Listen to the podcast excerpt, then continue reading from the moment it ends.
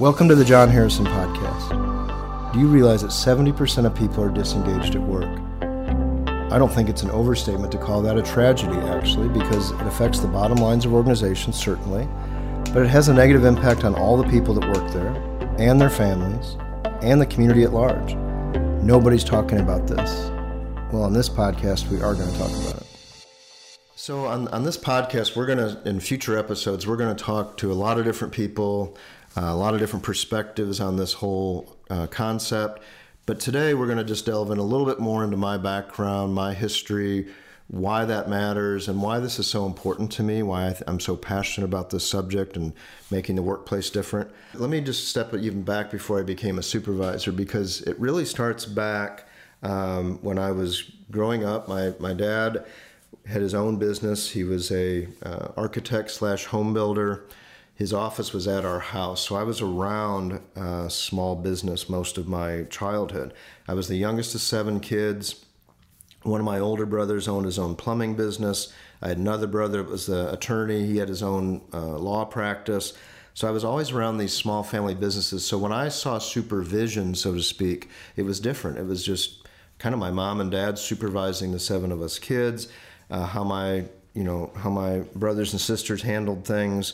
And, and we did grow up in an environment where it was about respect for sure. That was what was you know preached in our household. Uh, work ethic was also preached, but it was also a household uh, filled with a lot of laughter and love. So I had this really good combination of discipline, work ethic, but enjoying uh, our days at home. And even if we were doing chores around the house, whatever, I saw my dad run his business ethically uh, I know customers talked about how good he was at what he did. Uh, technically, he was a great architect, but he, he probably rarely charged enough because he just cared about people and wanted to do the right things for them. Uh, so that was a good upbringing for me. So, um, got my degree in economics at Indiana University. Wasn't going to interview with a large company, like I said, because I loved the small town family business type of feel. But I had seen Caterpillar machines before. and I thought they were pretty cool. So I went and interviewed in Peoria, Illinois, like I said, um, got that analyst job, and really surprised myself that I went to go work for this large company. And as I transitioned into the supervisor role, like I was saying earlier, I, I did flash back to my dad. I flashed back to how he ran things, uh, even in our house or my mom. And I thought, you know, maybe I, as a supervisor, could I do that? Could I treat people right, but also get the job done, so to speak? Um, so everything that you're hearing on this podcast, everything that you hear when I do uh, in-person training, whatever, is all coming from that real-world perspective. It's not coming from a overly academic approach or a, a normal consultant approach or theoretical. It's really from my upbringing and from my time at Caterpillar uh, where I just honed some of these skills. And frankly, a lot of stuff I did not do well. Even though my heart was right as a supervisor, there were some technical things I didn't do very well. And that's going to be discussed in this podcast. Because frankly, a lot of us are not um, prepared for when we get into the workplace. As a staff level person, hourly person, or certainly in leadership, we're just kind of thrown into those positions and we try to figure it out as we go. So I'm thankful for that early background because it did set me up in some ways uh, very well. So w- when I was that young supervisor, I think I was 29. I had a group of about 12 to 14, depending on the time of the year, and it was always a diverse group. I, and I, I had reporting to me. I had male and female, older, younger, different races, et cetera. And I remember that I really thrived on that. I liked having different people on the team, different backgrounds it just made things more interesting for sure but but I also loved the different perspectives that came from that and that became a theme in my career for years to come. Um, as this young supervisor I was a little apprehensive at times because I was so young and I didn't know really what I was doing and didn't get a lot of leadership training for sure which is pretty much the norm in our society. And Caterpillar announced it was going to do a pilot version of an employee satisfaction survey and I, I'll never forget that being a little apprehensive again, even about that, because I thought, well, how will my people fill out that survey? Will, are they happy to work in our group? Are they happy to work for me specifically? And I remember there was this older, grouchier supervisor uh, down the hall from me, and he and I were talking about that the survey coming out, and he he said, "Well, I, I don't understand why you're so concerned. Why are you so worried about employee satisfaction or employee engagement?" And I said, "Well, I, I just feel like there's a connection to people enjoying what they do, feeling emotionally kind of passionate about what they do, that connection that it would tie into their work results for sure. But I also thought, wow, they spend 40 or 50 hours here every week. It would be nice if if they were engaged during that time. And he he shook his head and and kind of made a face and he said, no, no, see, we pay them. That's their satisfaction when they get a paycheck every couple weeks or once a month. That's what engagement's all about. And and I remember folks even at that point realizing that that wasn't true because I knew that we had paid lots of people to work at Caterpillar. I'd seen people in other aspects of my life that were quote paid to go to work or got benefits but were certainly disengaged. And so I knew there was probably more to the equation than just paying benefits. Fast forwarding, the survey came out and I was blown away and humbled by the results because it came back 100% satisfied. Now, of course, it was a small group, so that's easier to do with you know 15 people than 500 but still i was very humbled by that. And as we get to know each other on this podcast i hope you'll feel that i was not arrogant about anything that happened at my career. I was humbled by the fact that people enjoyed being at work with me taking supervision from me etc and Caterpillar was also uh, very interested in those results because they sent a young lady from human resources down. I'll never forget this. And she came down and she was very peppy and you know fired up.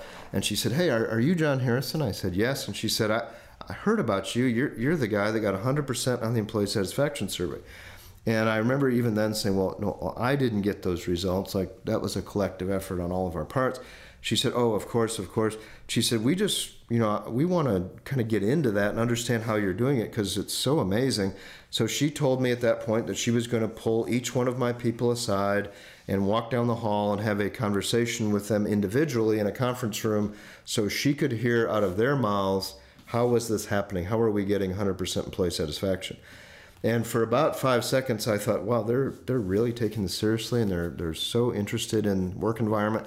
And then it just kind of you know just clicked in my head you know just like oh my gosh they're doing a human resources investigation.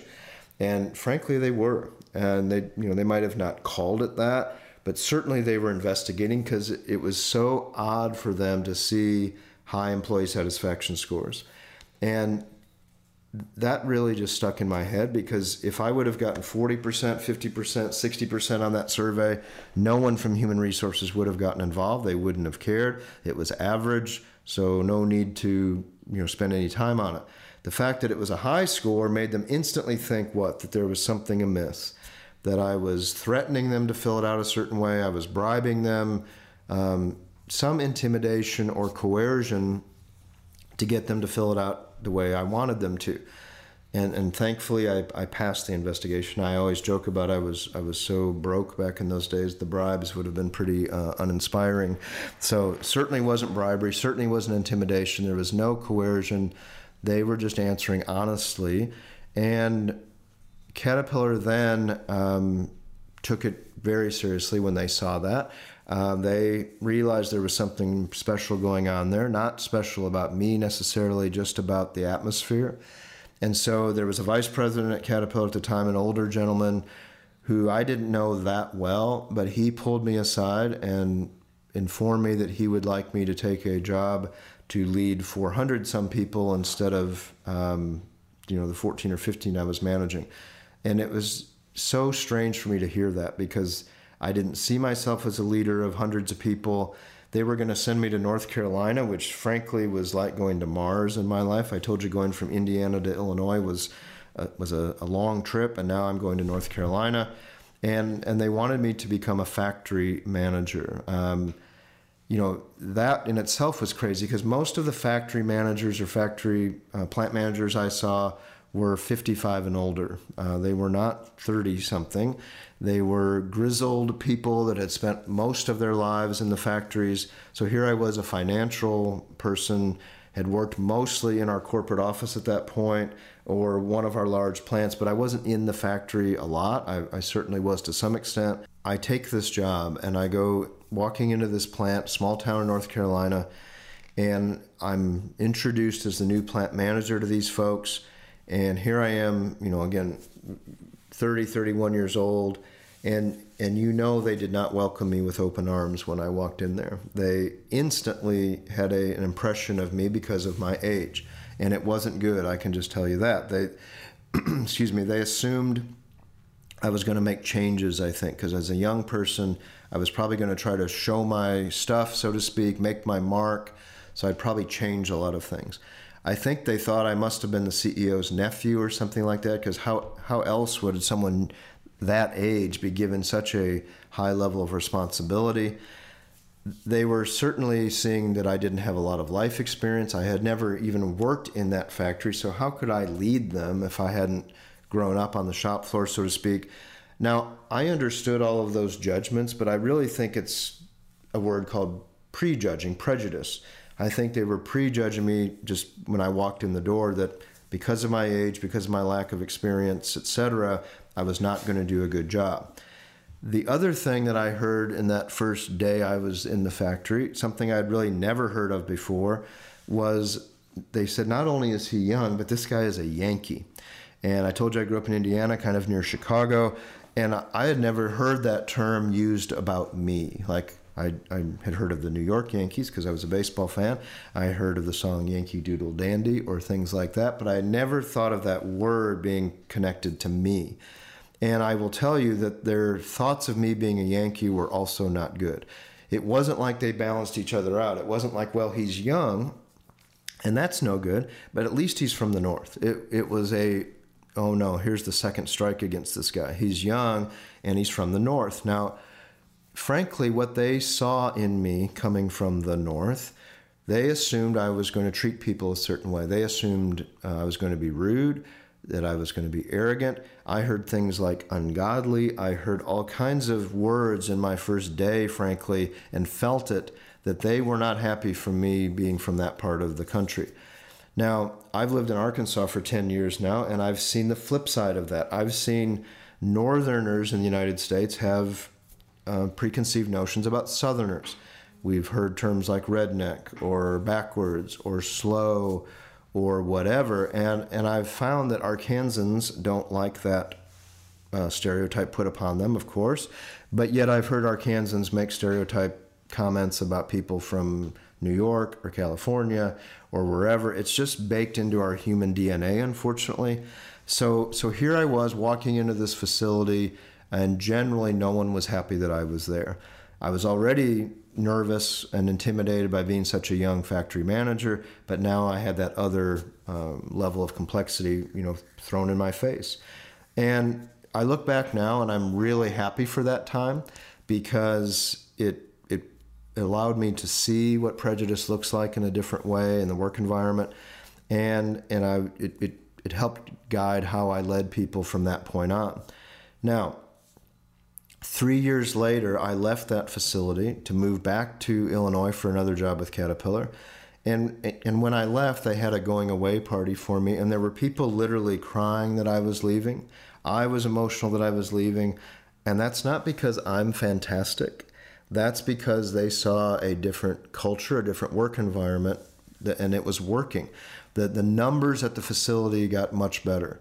Um, the people enjoyed being there. Of course, it was still a job, but but they all had to change too for us to be excellent. And again, I still barely knew what I was doing at that point, but I did start to see the beginnings of what would become the VIP way. I saw, uh, you know, raising of expectations that we needed to train people better, and and that passion needed to be flowing out of people more often. We, we were building products at that facility that not only served Caterpillar machines, but they were also used by the U.S. military. And this was back in the Desert Storm days. And I just didn't feel the right passion on the shop floor from people and our leaders about how important the work was that we were doing. But that that had to be fostered uh, by us training people differently, talking about this kind of stuff, holding people accountable to their behaviors and performance. So it really was uh, the beginnings of the VIP way there, I would say. Um, there's one story that I think about uh, with that facility. There was a an older woman that worked on the shop floor. Her name was Jessie, and Jessie had no time for me. I will tell you that. Uh, just again, maybe because of my age or being from the north, she had spent her whole life in this little town in North Carolina, and she literally would not make eye contact with me with, with the first six months I was there. She wouldn't look my way, no smiles, nothing. And she was actually a union representative. It was a union facility, and she was one of the union reps. And you, she just wore that on her sleeve. You could tell it. She was kind of anti-management, certainly anti-Jon Harrison. And as time went on, in the first three, four, five, six months, I think she started to see some change. She started to understand me a little bit more. She saw her fellow coworkers uh, warming up to me and this whole culture idea and it all of a sudden the ice melted away from Jessie. And I would walk by her little workstation. She was a quality person on the shop floor, and she would be showing me pictures of her grandkids. And she'd be telling me stories of her childhood in this little town in North Carolina. And, and she would ask me about my childhood. And, and here I was the plant manager. She was an hourly person, let alone a union rep. And just a dramatic change in her face and her heart and her warmth. And she she left uh, the facility a little bit after I did. When I went back to Illinois, she had retired, and we stayed in touch. But then one day, I got a phone call um, in Peoria, Illinois, where I was back with Caterpillar headquarters, and Jessie was on the phone, and she said, "Jon, I, my daughter and I, and at this point, Jessie's probably 72, 73 years old. She said, My daughter and I are going on a bus trip uh, to see all of the United States. We're just, it's a long, kind of two or three week tour. We're seeing a lot of the country, and we're actually doing an overnight stop in Peoria, Illinois, of all places. And she said, Is there any chance that we could have breakfast on the Friday morning that we're going to be there? We get in late Thursday night, and then we're leaving Friday morning. Could we meet for breakfast? And, and my heart just sunk because I had a work uh, breakfast. I had to be at that Friday morning. And I said, Jessie, I cannot meet you for breakfast at the time that you suggested. I said, but what time are you are you leaving? She said, well, we're leaving like at eight o'clock in the morning. And I said, well, what if I meet you at, at six in the morning? And she said, really? I said, yes. So I met her at the hotel, met met her daughter who I'd never met, and we're hanging out at the hotel, barely, you know, even even able to have breakfast at six o'clock at morning at the Hampton Inn or wherever she was. And I said, I've got you know some time. Let's just catch up. So we're talking and laughing. She's showing me pictures and telling me about her trip. She's asking about my new job, and we were reminiscing about the early days at the plant in North Carolina. And she goes to get on the bus, and she gives me a hug, and she gives me a hug where I have to like peel her fingers off of my arms and she's kind of got a tear in her eye and she says, Jon, can I just tell you something? And I said, Of course. She said, I've worked for about 60 years of my life. I started working at my father's grocery store when I was 11 or 12, and I've worked ever since till I just recently retired. And she said, You know, those, those two or three years when we were together in North Carolina, she said, those were not only my two or three best work years of those 60, she said, I think those were the two or three best years of my life, just in general. And she starts crying, and she was making me cry. And she just said, I can't thank you enough for everything that you did during those two or three years. Now, again, I think of that Jessie since passed away. That is not about me because, yes, she and I built a relationship. But if the other 399 people in that facility didn't get on board with that culture, I don't think her relationship with me would have been the way it was. I don't think she would have enjoyed those three years. I think that's a really a living testimony of what the work environment can do to people's personal lives. So yes, the plant got better. Our production was better. Our safety was better. Our quality was better. Of course, Caterpillar was happy with all of that.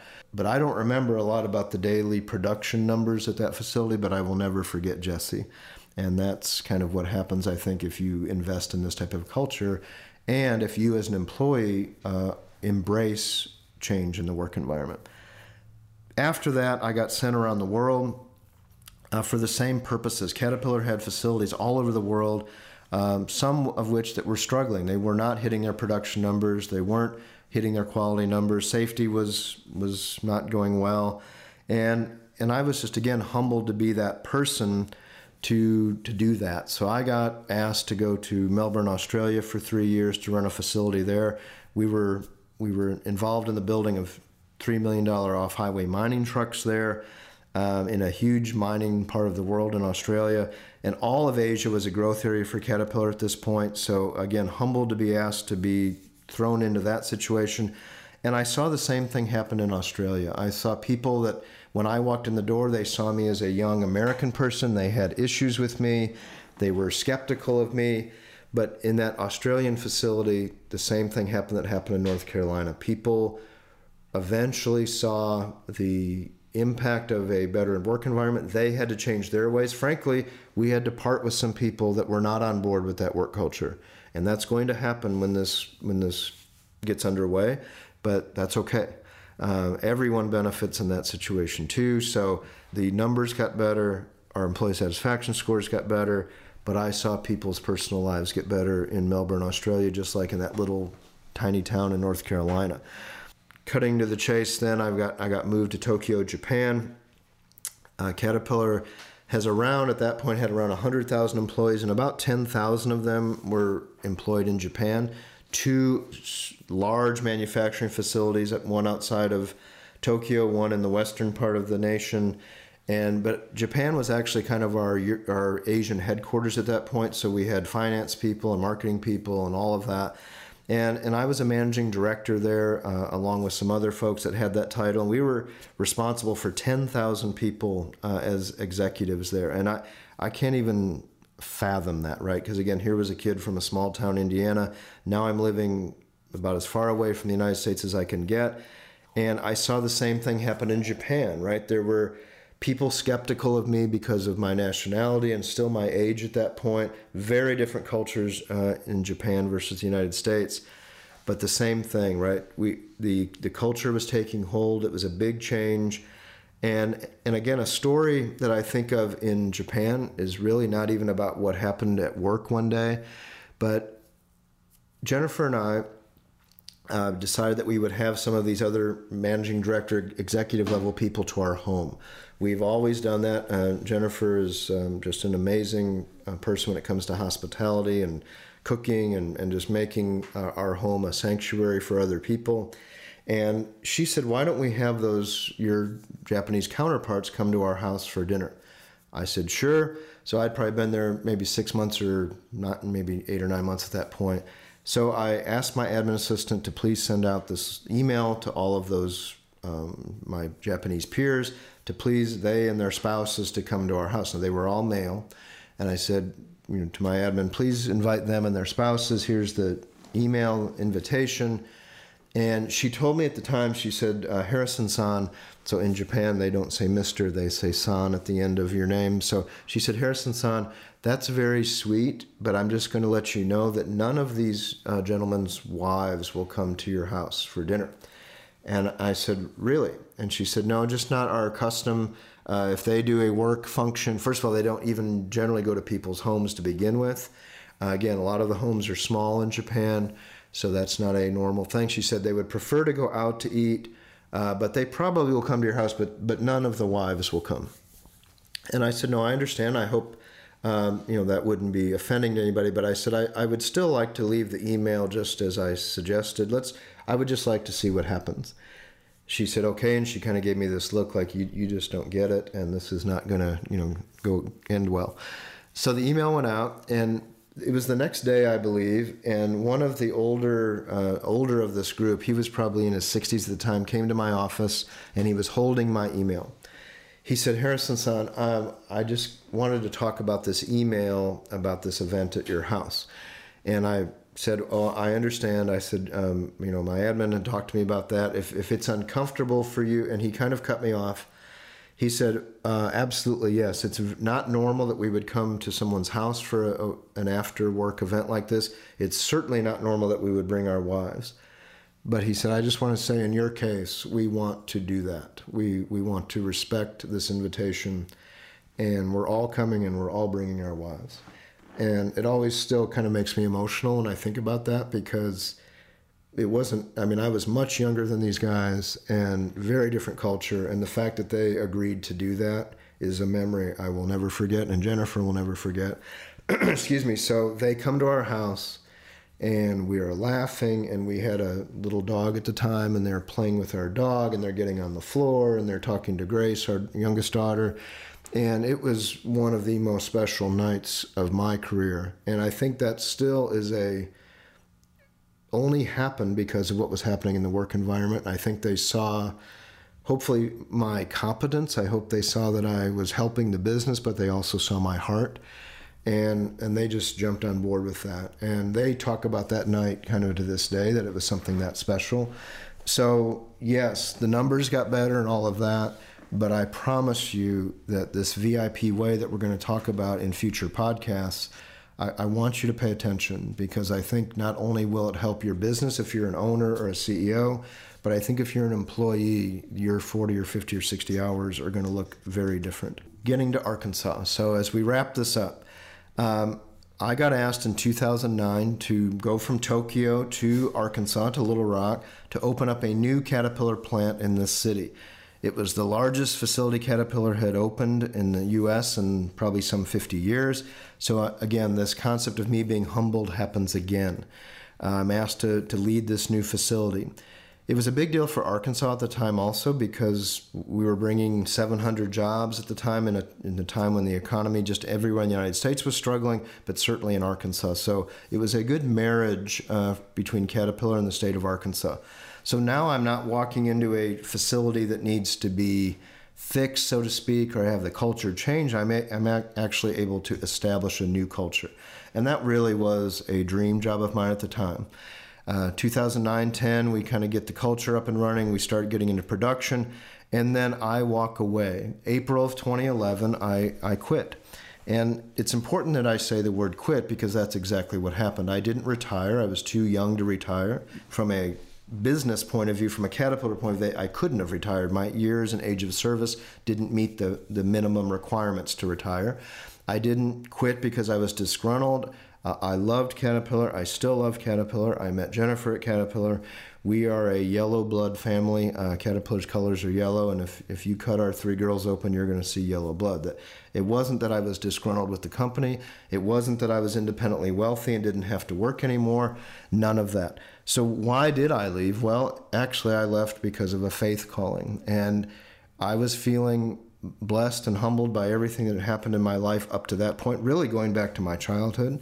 And I felt like I didn't deserve that. I felt like there was some reason I was blessed like that. Jennifer felt the same way. Uh, matter of fact, she had been kind of praying and thinking about this change in her lives about a year before I mentioned it. And that was pretty amazing that she left that, uh, didn't tell me about her feelings because she wanted that to come um, from my heart. And so, anyway, some of you that are on this podcast understand what I'm talking about, and you get it, and it may be affecting you emotionally to hear that story.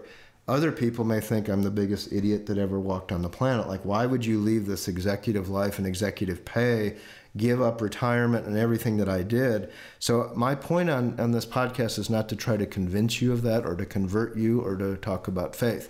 But I'm not going to lie to you on this podcast. I'm going to tell you why I did what I did, and it was only because of that reason. So, so I left, and we were uh, attending a church in Little Rock at the time that was very diverse. Um, it was a non-denominational church. The congregation was about 40% white, 40% black, 20% Hispanic and Asian.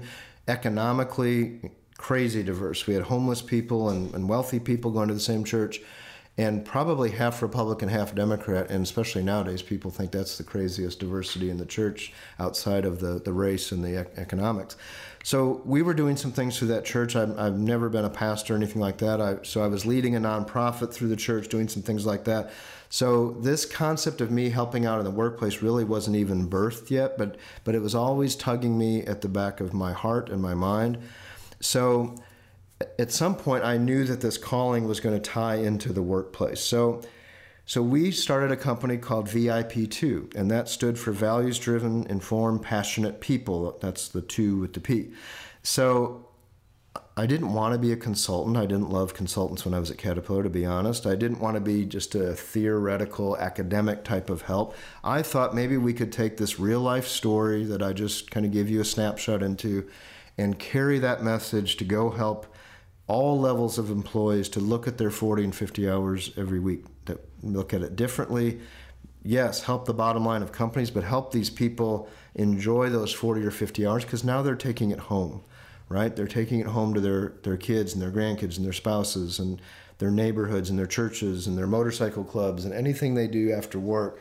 I thought maybe part of my calling is to do something about that because I frankly don't hear politicians talking about those 40 or 50, 60 hours.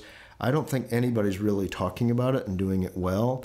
Um, so I thought maybe as a non consultant, maybe we could get this message out, and that could include training people differently and and getting information uh, to organizations to understand this culture, and, and really something like this podcast, just to share this message with those that want to hear it, that maybe we can, you know, make the workplace a, a different um, oasis. Uh, and I don't think we think of it that kind of word. We think of it as something we have to do, as opposed to while I'm here, maybe this could be a, a place for um, relationships to grow, for the business to get better, yes, but so that but now when we go home after those 40 50 hours we're in much better position to deal with other human beings in our lives so right now we're going through a transition of calling it vip2 again values driven informed passionate people to Jon Harrison and that's hard for me to, in some extent because i i never wanted this organization to be about me but in talking to some of our uh, stakeholders and people that we work with, they thought it would be an easier inroad for people to remember Jon Harrison, whether that's on this podcast or if I go to speak somewhere, a website, whatever. But but the concepts aren't changing at all. We are going to be talking about about values and why that's so important personally and why organizations need to adopt them. Uh, information. People need to be informed. They need to be communicated with. It's hard to be passionate if we don't know what's going on. And we want employees, by the way, in our organizations that want to be informed. They are embracing that, um, embracing training. But we're going to talk a lot about passion because we love that word passion. We think about it with our kids and our, our parents and our siblings. We're passionate about our loved ones. We're passionate about food. We're passionate about the arts. We're passionate about sports. But the, but the word passion doesn't get uh, thrown around the workplace very often. So so the, the V and the I and the P that's not going to change. It's but it's going to be referred to now as the VIP way, and we'll talk more about that in a future episode. But we've got a, a diverse group of team members that have joined the Jon Harrison team over the years. They're all real folks. They, they are not academics and, and consultants. They are people that have lived and breathed the workplace as staff level people, as supervisors.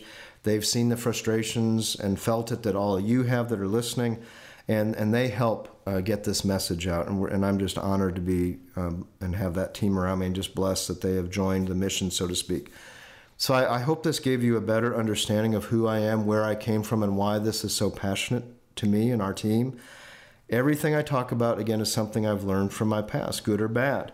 Uh, we're not just a team of trainers and consultants, as I mentioned. These are people that live and breathe this. Uh, we've been in your shoes. We hope this podcast will bless you. We hope you tell others about it. Uh, we're anxious to have you join us on this mission. Thanks for listening today. If you have any questions or thoughts about today's episode or even ideas for a future episode, you can contact us through our website at johnharrisonvip.com or follow us on any of our social media platforms.